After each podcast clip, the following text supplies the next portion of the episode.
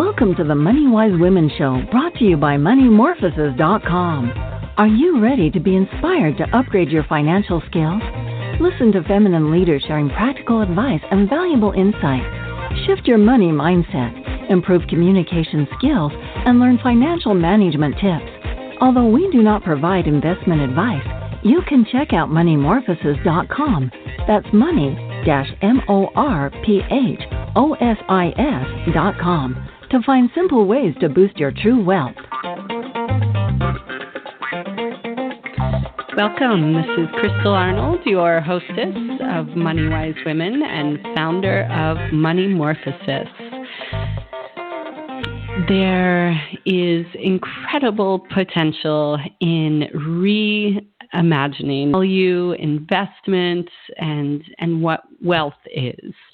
And there is uh, increasing urgency with with climate change happening to uh, face face the realities of how our economy of growth and is is designed to extract wealth and to uh, to really reward and pressure uh, the continued uh, increase in in uh, in the activities that that may be contributing to our uh, climate situation, and so I feel like it's it's especially um, important to be having conversations that really openly discuss uh, both money and our personal relationship to it, but go beyond that and really look at the the systems and how we can transform those in a way that benefits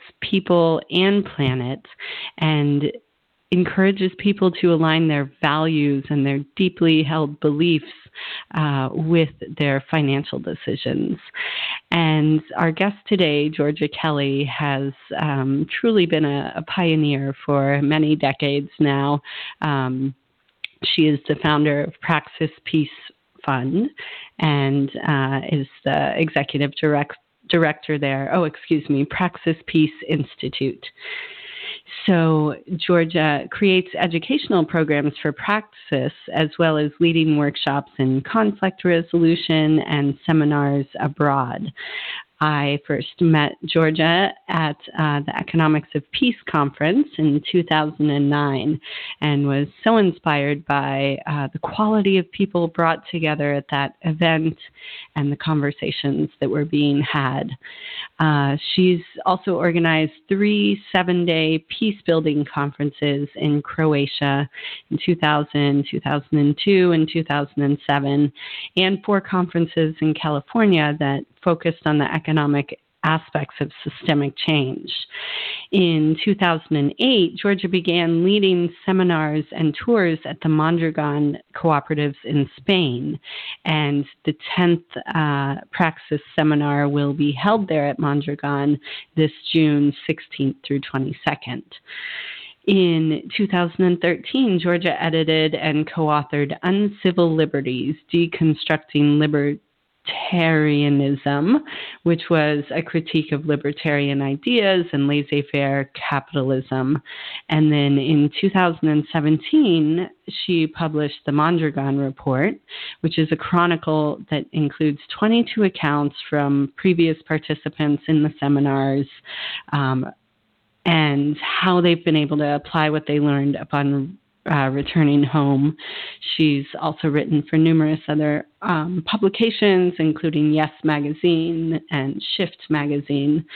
And uh, she also has chaired many issue based political organizations and educational forums, um, including back in the 1990s, was uh, part of, in Marin County, part of uh, Jerry Brown's presidential campaign, a delegate at the Na- uh, Democratic National Convention that year, and uh, also worked locally on Bernie Sanders' campaign in 2016 and uh, excited to be gearing up for his campaign um, beginning this year.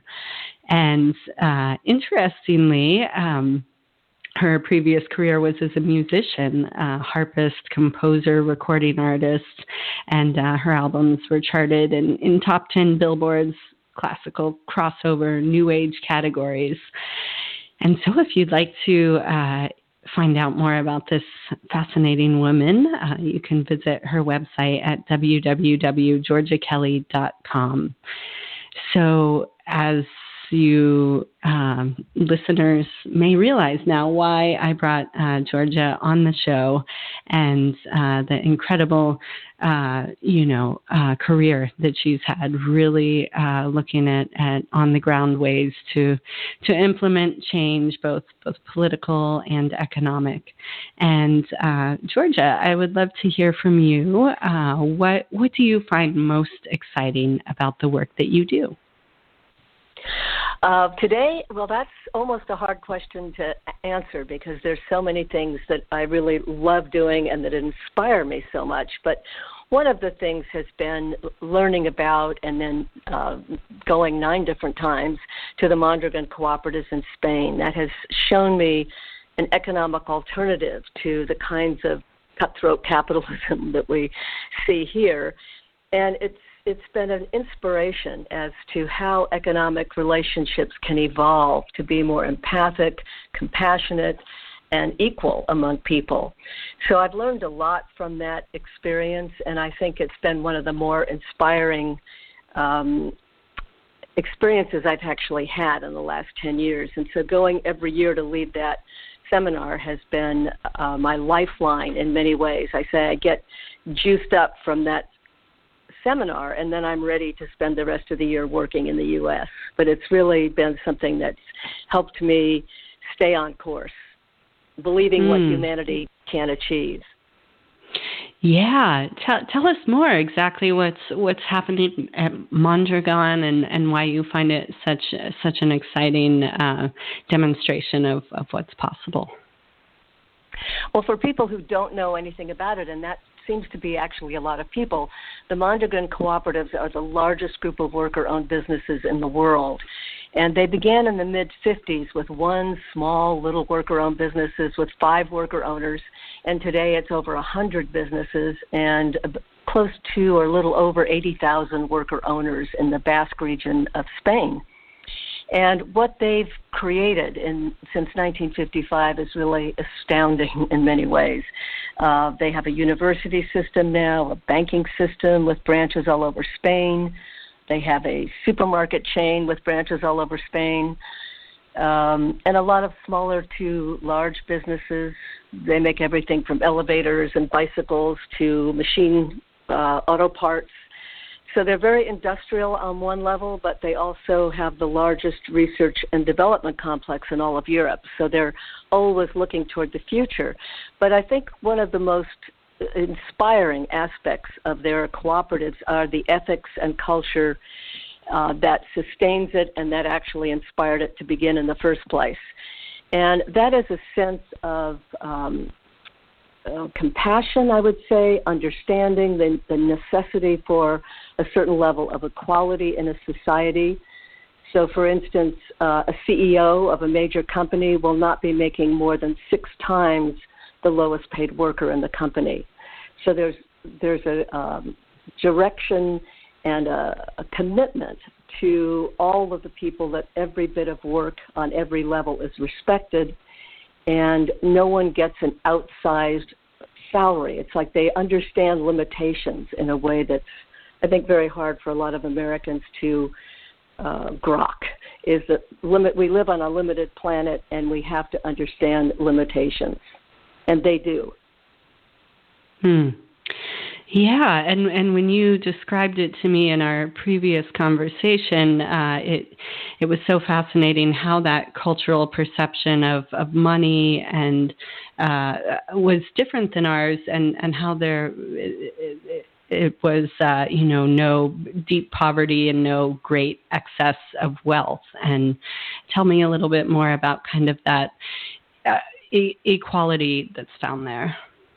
Well, that's that's been a very interesting aspect. I mean, the first time I went in 2008, uh, we all noticed that there really was no poverty in the region, and there also were no homeless. And um, the freeways looked like they were paved yesterday. And the maintenance of the area is pretty astounding as well. But they, it was clear to us that poverty had been eradicated. But what we didn't notice so much because I think we were not geared to notice this. And I didn't really realize it until the third trip I took there. So then I started pointing it out to the groups that we brought. Is that while there is no poverty, there's also at the other end of the spectrum no great wealth. And that's the part that I think we're not trained to notice because uh, we don't have a sense of limitation on great wealth in America. And there they do. And that's some, some of what I meant when I said they understand limitations and honor that idea. So you don't see all these big spreads of mansions and acreage with lots of you know with people living on uh, 50 acres of land with a mansion. They don't live like that, and so there's a but they live well everyone lives well, and there's certainly different levels of, of income among the people there, but you don't see the exaggerated wealth and you don't see the poverty. And, and that's, I think, an understanding of we have limits on a finite planet. We want to respect all people and their work. Um, it's a very inclusive understanding. And these are the kinds of things that inspire me and why I keep leading trips there every every year that I can and we'll have another one this June. Hmm. Yes. Fantastic. And and uh, if people are interested in going, are are there still spaces?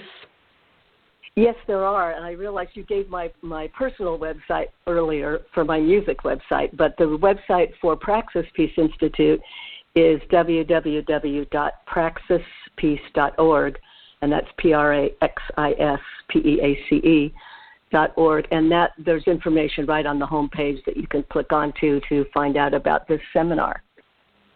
Fantastic. Great.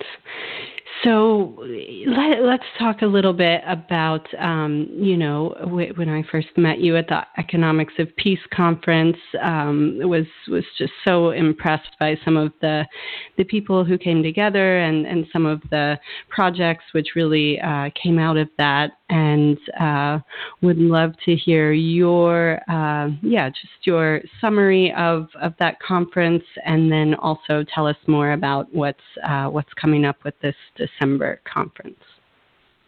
Okay, yeah, the, the one uh, 10 years ago, which is hard to believe it's that long ago, it's almost 10 years ago, it was in 2009 in the fall the economics of peace was looking at the underlying economic realities around how do we get to peace uh, with, well, it's, I guess the way I want to say that is peace, I think, is a result of right livelihood and right living. And economics and the economic base of how we live is so critical into how we either get to peace or not. So, looking at what we tried to do at that conference is look at the underlying uh, structures and how the economic beliefs that we have in our society determine outcomes, whether it be more war for oil or uh, regime change in foreign countries, how our economic drivers are um, informing where we're going, basically. And and since we don't like a lot of the places where our economic indicators are showing we're headed, uh, how do we change that? What what is the way to change the economic reality in a systemic way. And so that's what that conference was looking at. How how are we going to do this? It was a lot of inquiry and bringing together people with with really different ideas about how an ec- economy could be structured. So a lot of good things came out of it. The Public Banking Institute came out of it, um, and some of the some groups were more um, got more support from being at the conference. They were just at their beginning stages so it, it was, I think, a really good place for people to meet, to network, and to form organizations that would continue work that was talked about at the conference. And this year, or the end of this year, early December, we're planning to do uh, an anniversary of that conference 10 years later, which would be called the Economics of Climate Justice. And that's still looking at economics, but it's looking at it now from the lens of the climate crisis we're in. And how are we going to address this in a um, in a way that really makes a difference on the planet? Because we have 11 years. And if we don't do something drastic in this next decade we're i think fairly doomed on the planet so we we see the urgency of the issue and we're trying to bring together people who can demonstrate solutions and then you know part of it is getting together and talking about how are we going to do this what are we going to commit to so that we will have after the conference kind of an ongoing forum that will track what's happening from it. So there will be accountability from the conference. Mm, love it it's it's such a fascinating intersection there that you're speaking about, um, where culture and climate and money intersect, and and how we can uh, you know empower individuals and transform institutions and and be able to to navigate the the scope and and level of change uh, that's that's necessary. Well, that's why we've looked so much at culture, and we have a, a group that's meeting um, almost monthly, maybe every other month, on transitioning culture, what, what it would take to transition a culture. And we started that those meetings, which will culminate with the conference in December, uh, around a book that was written by one of our members. It's called The Patterning Instinct, uh, A Cultural History of Humanity's Search for Meaning and it's by Jeremy Lent. He's a member of Praxis, and the book is actually quite profound about how cultures influence each other and change. And we decided to start the meetings with his book, and um, we have quite a wonderful small group of members, but they're really quite astute. And another one of our members is leading the group um, this month uh, he wrote a book called Madness at the Gates of the City, The Myth of American Innocence. Uh, his name is Barry Spector, and we're going to have him lead the next Transitioning Culture Salon. Um, so we've had some really interesting meetings already that we hope will culminate by the conference so we can talk about what really needs to happen in the culture. If we're going to support an economic change, what does the culture have to understand? Because uh, we're, we're kind of in a um, we only see the water we swim in in our culture, and we need to see beyond that and well beyond it. And I think all of us, on some level, are on default mode in our culture, and it's trying to understand how we're caught up in that default mode, where we don't make we don't formulate the right questions to actually get out of where we are. So part of the reason for doing the conferences is to get together and before that, formulate some of the questions that need to be asked and addressed. Uh, I know this gets very philosophical, but I think I think we have to get philosophical to understand what we're up against uh, in order to make a significant and systemic change in the society an essential piece that's that's often looked by people who are either you know focused on environmental change or political change or you know with, without the cultural uh, layer of of what brings meaning to people's life and and what kind of conversations we're having and i'm wondering you know money is such a taboo topic and uh, mm-hmm. you've been someone who's who's willing to bring people together to talk about it. And just wanted to hear from your perspective the power and importance of people coming together to talk more honestly authentically and transparent transparently about money. Uh, think, I think that's what we do at the conferences. However i don't think we talk about it and this would be an interesting thing to look at that you're bringing up uh, we don't really talk about it on a personal level so much, and probably we should do that this next time. Um, we've talked about it a lot in terms of the culture, uh, in business, um, investing, but we haven't really talked about it individually and how people individually relate to money, how they relate to uh, how they use it or don't use it or have it or don't have it.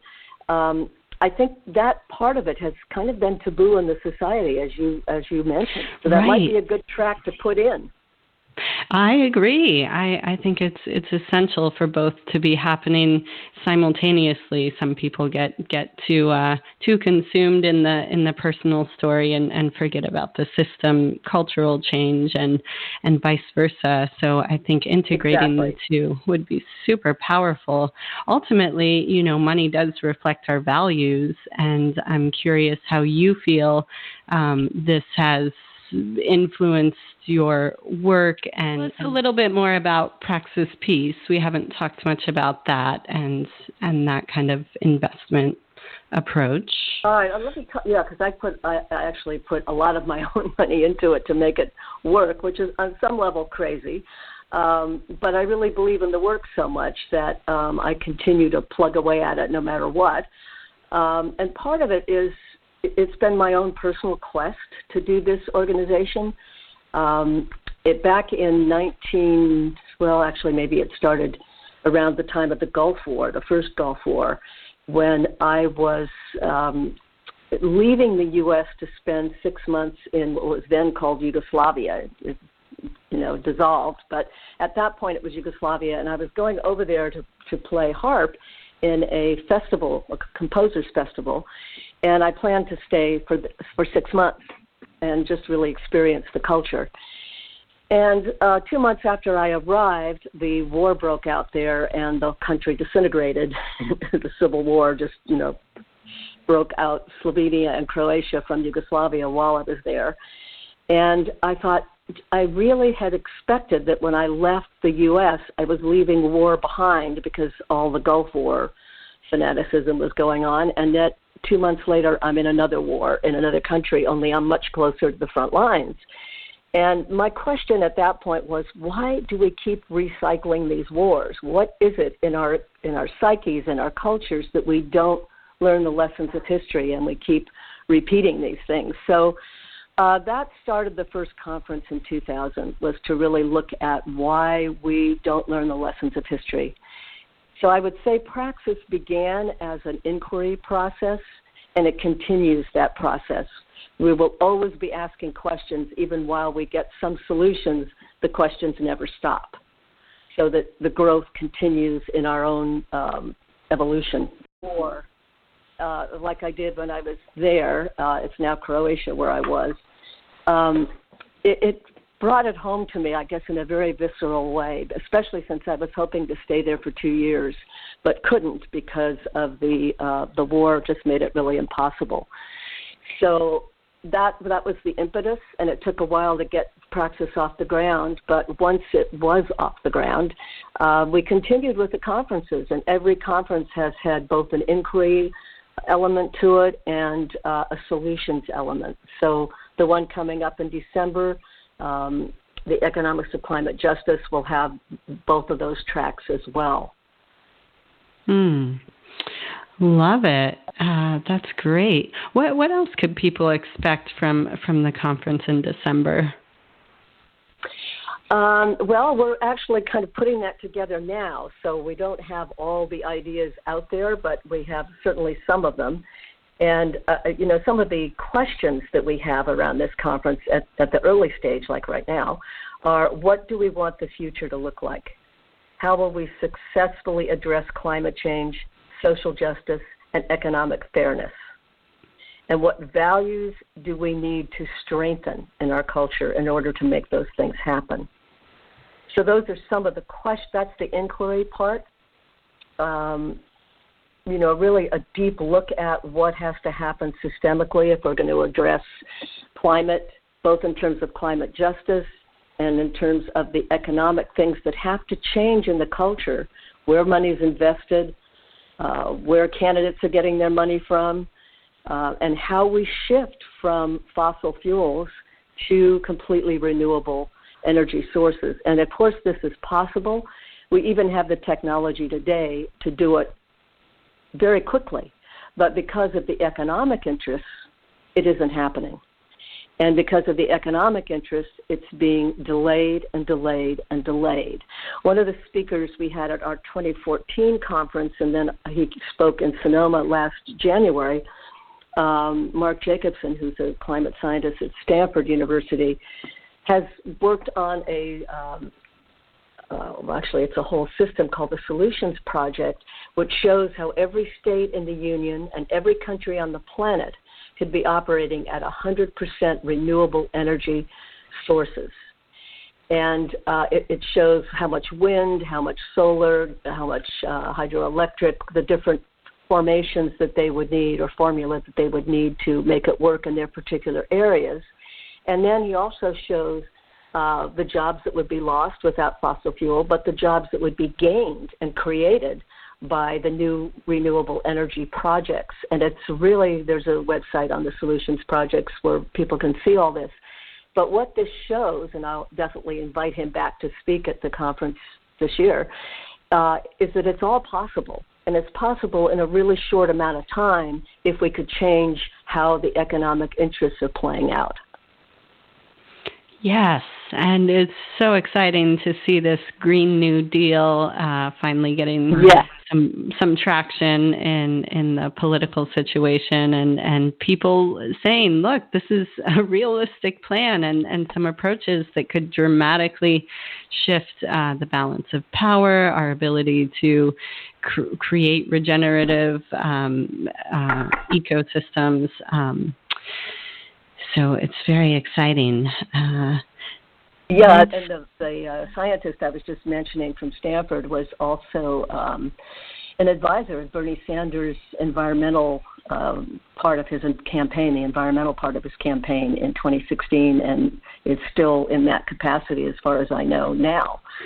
So Bernie's getting his information from really good sources. Nice, excellent. Um, yeah, when, um, we're going to take a quick um, break here just for a minute uh, from a word from our sponsor, and then when we come back, we can talk a little bit more about the Public Banking Institute. Um, you know, your your experience also as as a woman leader in this field for for so long, um, and so much more to uh, to discuss with you. So we'll be back in just a moment. Are you ready to enjoy greater financial freedom? Perhaps you're like Emily, a creative entrepreneur who wants to increase her income to provide for her family. Using the free video training found at discoveryourtruewealth.com, she learned the secrets to accessing hidden resources and creating lasting wealth. Emily learned a persuasive negotiation technique to bring in more money with her top clients. She boosted her credit score and opened new financial doors while reducing expenses. And she took specific steps to strengthen her existing relationships and create a safety net for her business. With the Discover Your True Wealth training, thousands of women have improved their bank balances and secured their family's future. With this free video course, you'll transform beliefs, behaviors, and skills with money. Take charge of your financial situation with the training found at discoveryourtruewealth.com. Welcome back. We are here with Georgia Kelly, founder and executive director of the Praxis Peace Institute, uh, and and just so inspiring to hear uh, the the power of coming together in, in conversation and uh, really sharing uh, what what we the best we have to offer to really transition the world in a positive direction. Um, I, as you know, I've been working with the Post Growth Institute for uh, two years now, and we've been developing this offers and needs market event. And uh, it does just this it brings people together in a short 90 minute process, face to face. People are sitting around small tables and, and sharing and exploring what their knowledge, skills, resources, and needs are. And I, I tell you, at the last one we did a couple of weeks ago, people were just um, so turned on in a way that they hadn't experienced before because they were able to really express, you know, um, their needs without holding back and and also share a variety of gifts with each other.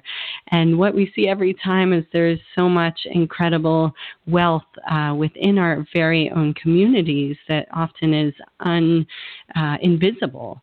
And so uh, I was curious your thoughts on on uh, this this process and and um, yeah why you think it's important that yeah, that's one of the reasons I think for doing the conferences. I know webinars have become very very popular, um, you know, in recent times, and they're certainly practical in that people don't have to travel. But the power of getting people face to face, and especially for a, a, an extended period of time, like the conference, which would be a three full days, so people would be around for four days, And that bringing people together like that with nothing else that they have to do but be there not only gives them time to interact with people in workshops and uh, breakout groups and hear some really inspiring speakers, but there's also plenty of time to network over meals, between times, between things. Um, that's part of what I've always designed into conferences is free time so that people can meet up and feel like they're not missing something to do it. Um, but that in-person uh, dynamic has, I think, been part of the reason why new organizations get created, why people um, connect with other things that are already going on and get committed to doing things. The in-person relationships, I don't think anything can quite replace that. And um, that that's the dynamic and the excitement of a conference. It's kind of like a political campaign too. When you're with the people who are working on something, there's an excitement. There's a brings out a commitment and more of a feeling of camaraderie. I think it's important for all of us, and I think it sustains us really well too, spiritually and uh, psychologically. Mm, yes, yes, I've totally experienced that too. Uh, I'm, I'm cu- curious, Georgia. What has it been like to be a woman uh, pioneering in such a male-dominated field for uh, several decades here now? Um, curious what, what you'd like to share with, with listeners, many of whom are younger in their 30s and 40s, and uh, you know what what qualities um, do you feel makes makes for an effective uh, feminine leader, and and what's your experience been like as a woman? Well, that's kind of an interesting question um, because I think both fields that I was in, uh, males dominated quite a bit. Uh, certainly in the music industry, when uh, I was signed with a company that had CBS distribution, and dealing with them was really quite an interesting um, experience. And dealing with the way men sometimes looked at women not maybe knowing about the business, and so they could pull things the wool over your eyes. So there there were lots of challenging times like that, and I have to admit, on some level, I never saw it as um, being a woman that I was disadvantaged. So when I look back at it, I could see, oh, they thought that, but I didn't feel that. And I think one of the reasons was I was just telling somebody else about this yesterday, in fact, um, was that I, at, for high school I was in a girls' school and the the impact of that, at least at the time when I was in high school, which was quite a while ago, but I won't say when, um, girls were very, I would say, submissive, and their role in society was one of being more submissive. And being in a girls' school, you weren't trained to be submissive. Even though it was never talked about openly, all the training was training you to be a leader um, and and how I see that is, you know, we weren't just secretaries of the class; we were the presidents. We weren't just the um, assistants to the editor of the paper or the yearbook. We were the editors of it. We were the producers of the events that took place and the musical or plays that we had. We were always running. Girls were always running these things. They weren't in a subservient or secondary position. So I think when I went to one of the first reunions 30 years after, we all experienced this same thing, which was we learned that we could be leaders by by being leaders and by the girls in our classes always being in those positions. I think girls who haven't or women who haven't had that kind of experience, it's going to be more of a challenge because they in a way you have to overcome what the society has given you is is kind of a secondary role a lot of the time. I think we're finally pulling out of that.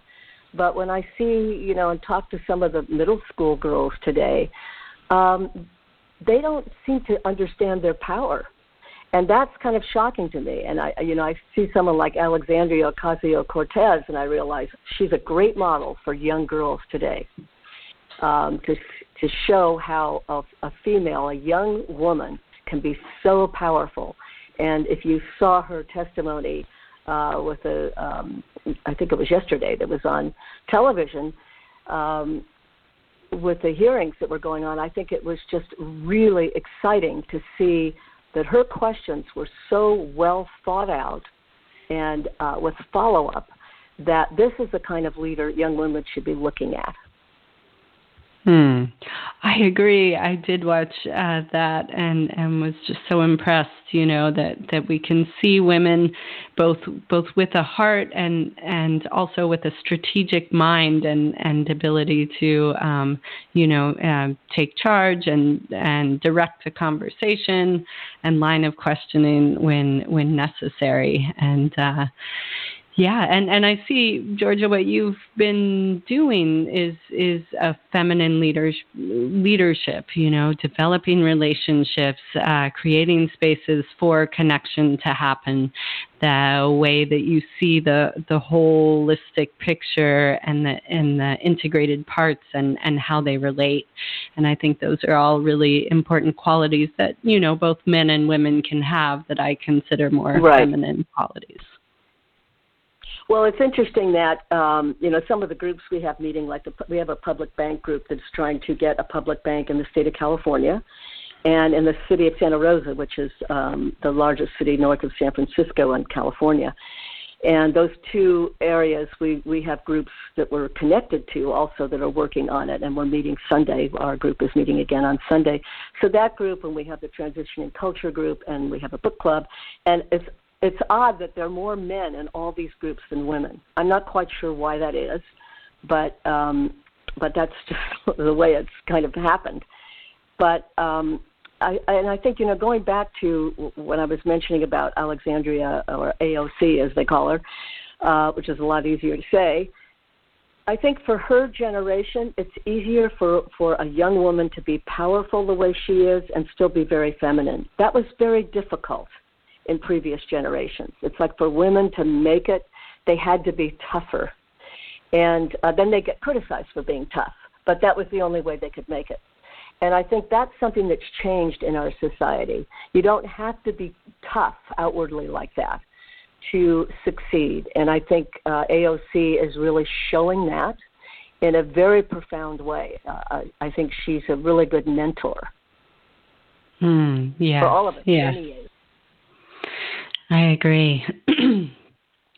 Let's talk a little bit more about the Public Banking Institute and what, um, you know, for people who don't know what it is, if you could explain it and the significance of, of why this is being also proposed as, as part of the Green New Deal is, is to use public banking, what that means and, and why it's important.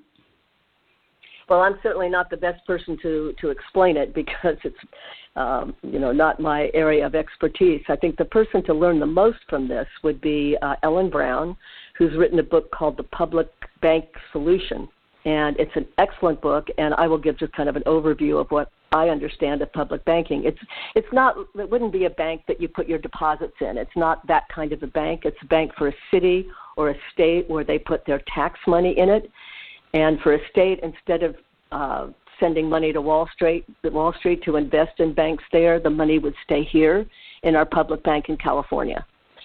So then it gets invested in projects in California, whether it's road repairs, whether it's uh, speed, new new rail lines across the state, if it's um, education, money that instead of being invested in Wall Street, where we really don't make any money on it, uh, it could be invested locally to improve our infrastructure, to give more jobs to people. It's a solution, and it could also create more renewable energy. Of course, connected to this, uh, my my view has been if we could get a public bank in California, why can't it just buy our uh, PG&E, Pacific Gas and Electric, which is I think in bankruptcy or close to it, and it would be a wonderful public utility instead of a private utility, which always puts profit before people. Um, utilities should be people before profit. And a public bank, of course, could, I think, could actually buy one, uh, buy a utility like that and make it a public utility. Um, so a public bank would really serve the people. It would serve the taxpayers, and um, that's that's the idea of it. There, one, the only one that's really operational in the U.S. Um, is in North Dakota, and their public bank started in exactly 100 years ago, 1919, and it's been going ever since. And their state apparently did not go through the economic fallout that most everyone else experienced in 2008. So it's been a very successful project, and uh, I think now we have a lot more people, at least in California, who really want a public bank. And there's several groups meeting in the Bay Area and Los Angeles, and we're kind of connecting to a bunch of them and seeing how we can help make this happen. Part of it's writing letters to the editor, educating people about it, and um, telling people about Ellen's book so people can learn about how this would change the economy of a uh, state or city. Mm. Yes, I, I was shocked when I was researching uh, public banking how much money, uh, say on, on an infrastructure project like a bridge, uh, is is put towards the interest on the loan, and and exactly. how that goes directly to the, the private banks, and and so right. to stop siphoning that money off in, in these large, large numbers, and, and how much infrastructure uh, reinvestment that we do need in this country for roads and bridges and water systems. It's it's really oh, incredible. we need so much infrastructure uh, improvements. I mean, it's it, we've we've become like a third world country in a lot of ways. Our infrastructure is so dilapidated that uh, you know when I go to Spain, it's like everything works much better than here, and it's it's kind of shocking, you know, to go to, to other countries and find that they're uh, this wasn't always the way it is now, but we have really lagged behind other countries. Yes. Yes and and there's so much poverty uh, that is is uh, kind of hidden, and uh, and that people really are living on the edge uh, financially, as we've seen greater wealth um, consolidation. This is an interesting point, and it's something that Elizabeth Warren has been working on for many many years. Um, is the um, is usury, which is so prominent in our country, interest that should be illegal and um, she went after credit card companies. And there's two states where these credit card companies are allowed to get by with more than any other place in the country, and that is South Dakota and Delaware. And in those two states, you'll see that a lot of credit card companies, uh, banks are are based in those states because they can get by with usurious rates and uh, over the limit fees and late fees. They can just pile them up you know, one on top of the other, month after month, and make it impossible for people to pay it back. So that it may be that they would owe three thousand dollars, but in a, couple of years they would actually owe twelve thousand. They could actually owe twelve thousand. Uh, and I saw Elizabeth Warren point this out at a um, hearing, congressional hearing several years ago, um, where she actually had the CEOs of these banks there and was talking to them about this and they're still getting by with it. So I think something these kinds of things should become illegal in our country, and a lot of people don't even know that these things are happening, and that these two particular states can get by with with usurious uh, fees and interest rates. Payday loans should be eliminated and be illegal. It's these kinds of things that I think we also have to work on that are that are just uh, punitive is the wrong word. They're, they should be illegal. Yeah. Yeah, it's it's predatory. it really is, it's you know, prey, exactly. preying on the poor, and then you have the um, legal system, which is, you know, in, enforcing and punishing when when people can't afford small fines, and it's it, it really it's is. Debtors' uh, prisons. It's debtors' prisons without walls. Yeah. It, it is. And so we're trying so, to change all that. Yeah, let's let's imagine here in the last uh, few minutes uh, what is okay. So we have this next crucial decade or or so to to really uh, reinvent our our culture, our economy, uh, our, our political uh, system. Let, let's imagine that, that we are in this process successfully, maybe taking you know wisdom from the Mondragon um, cooperative, maybe the Green New Deal has moved forward. Uh, t- tell us some what you imagine uh, a, a, positive future uh, heading towards. Well, I can see, uh, you know, I'm, I'm going to look at my own state because that's what I probably know the best in California. I think we have a good chance of, of establishing a public bank in California within the next few years, and that will make a huge difference. Um, and I think we will be ahead, probably in the country, of, of renewable energy and, and putting a uh, a date when that has to happen, when a certain level, like 80% by, I would like to see it by 2025. But if we aim for a, a, a, a year like that, maybe we'll have it by 2030. But I think, you know, originally, um, the scientists that I referred to earlier said we could have 100% by 2030. So the only thing stopping that is the political will and people not being educated about what we could actually accomplish. These things are not impossible, and I think our role is to help people see that it's not impossible to achieve these goals in a short amount of time. Um, things like that have happened before, and when I look at somewhere like Mondragon, where they uh, built that whole thing in a very short amount of time, it, it could be done. We have the technology. It's it's uh, up to all of us, I think, to be working on the political will and the culture, and to educate other people and to educate ourselves um, what can actually take place in a short amount of time. Since we don't have a long period of time, we have 10 years. I think we ought to be looking at a timeline. What do we want to achieve by uh, 2020, by 2021? We we can't do it in five-year increments. We have to do it in one year increments because of the lack of time. Yes, yes.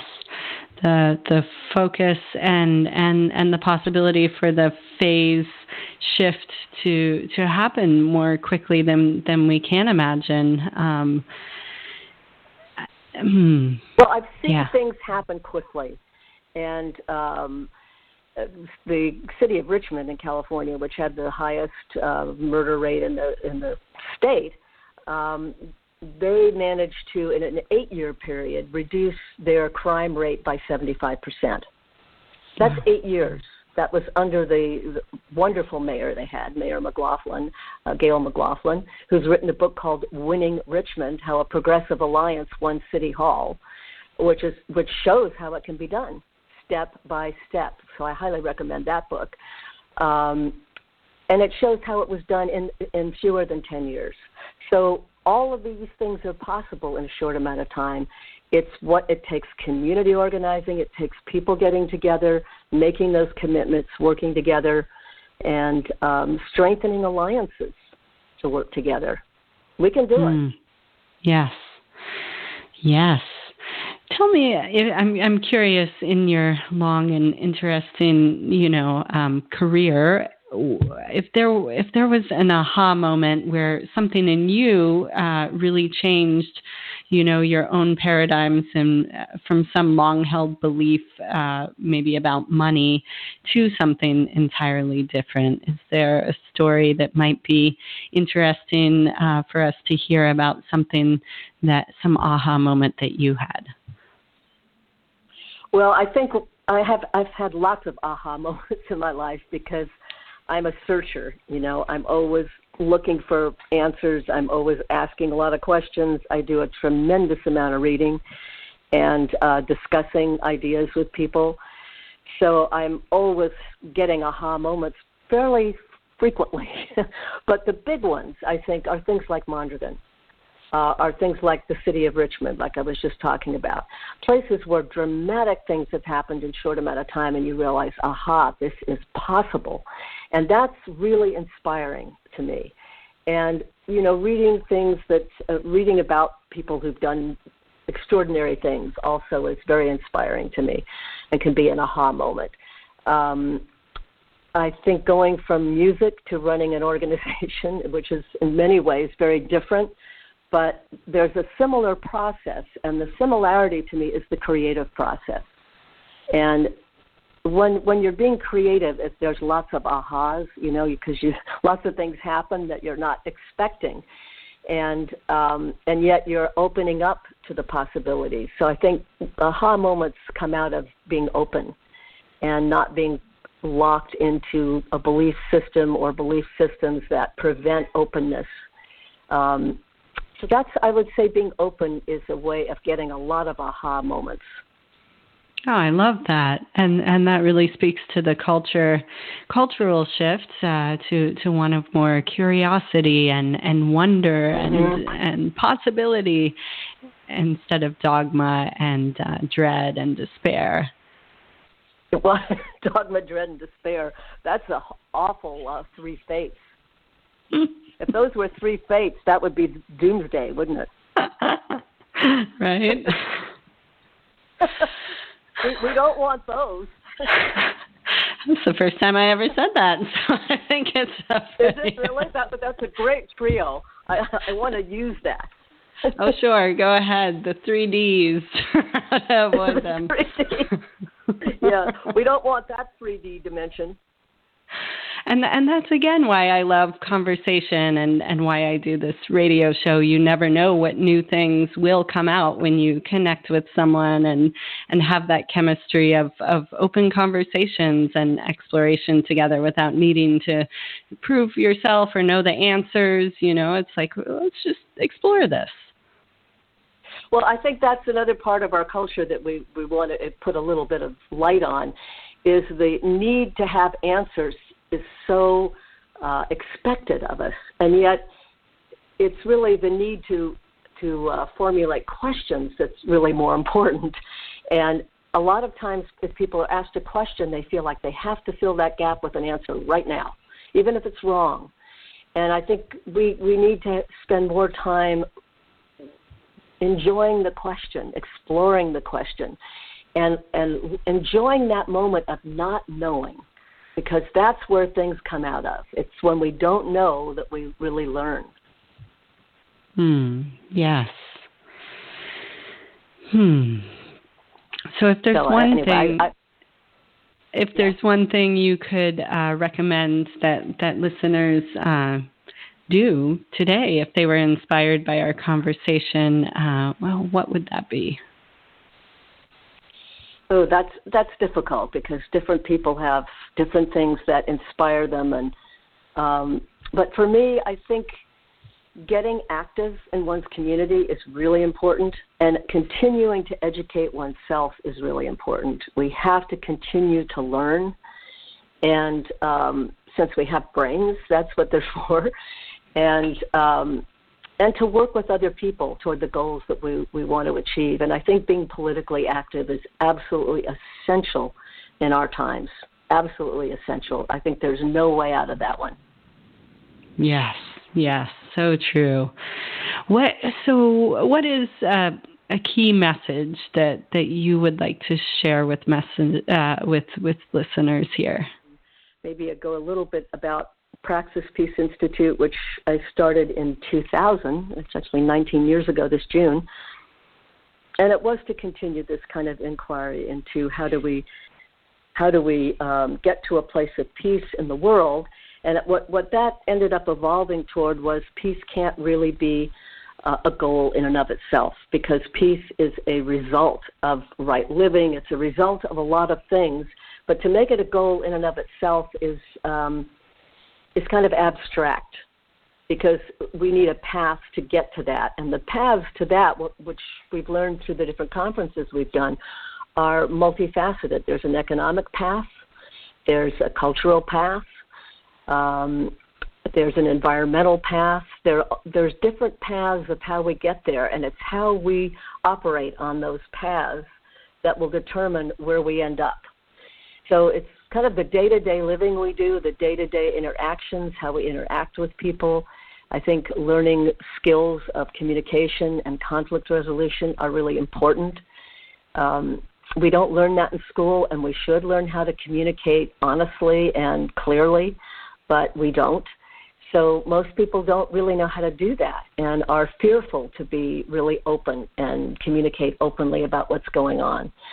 Uh, so that's, I think, an important part of our own personal journey with, with systemic change, and uh, and learning how to deal with conflict in a uh, constructive way, Uh, certainly not avoiding it because conflict is part of human life, but it, but to learn to be constructive, which is, requires a lot of maturity, and I think that's another thing that we have to learn in our culture. It's not really a very mature culture, um, so we have a lot to learn. But I mm. think we're hmm. making progress. Yes, me too. And and living the questions and uh, discovering new new things about ourselves, new pathways for humanity, uh, discovering new relationships and, and alliances, and uh, just really appreciate what what you shared with us today about you know Mondragon being such a practical uh, example that stood the test of time now for decades uh, as as a viable option for a flourishing economy, and uh, so mm-hmm. great to highlight what's possible, right? Right. That's that's the thing, and that's what one of the reasons why we continue to go to Mondragon is this is a, is a beacon of possibility. It shows what has happened, how practical it is, and uh, that it's not pie in the sky. It's not some fluffy utopia. It's practical. It's happening. It's working. And when people see that, it gives them a whole other. Uh, it's an experience that changes one's life in a way. I always call the seminars life changing because you can't come back with the same uh, ideas you had when you when you went.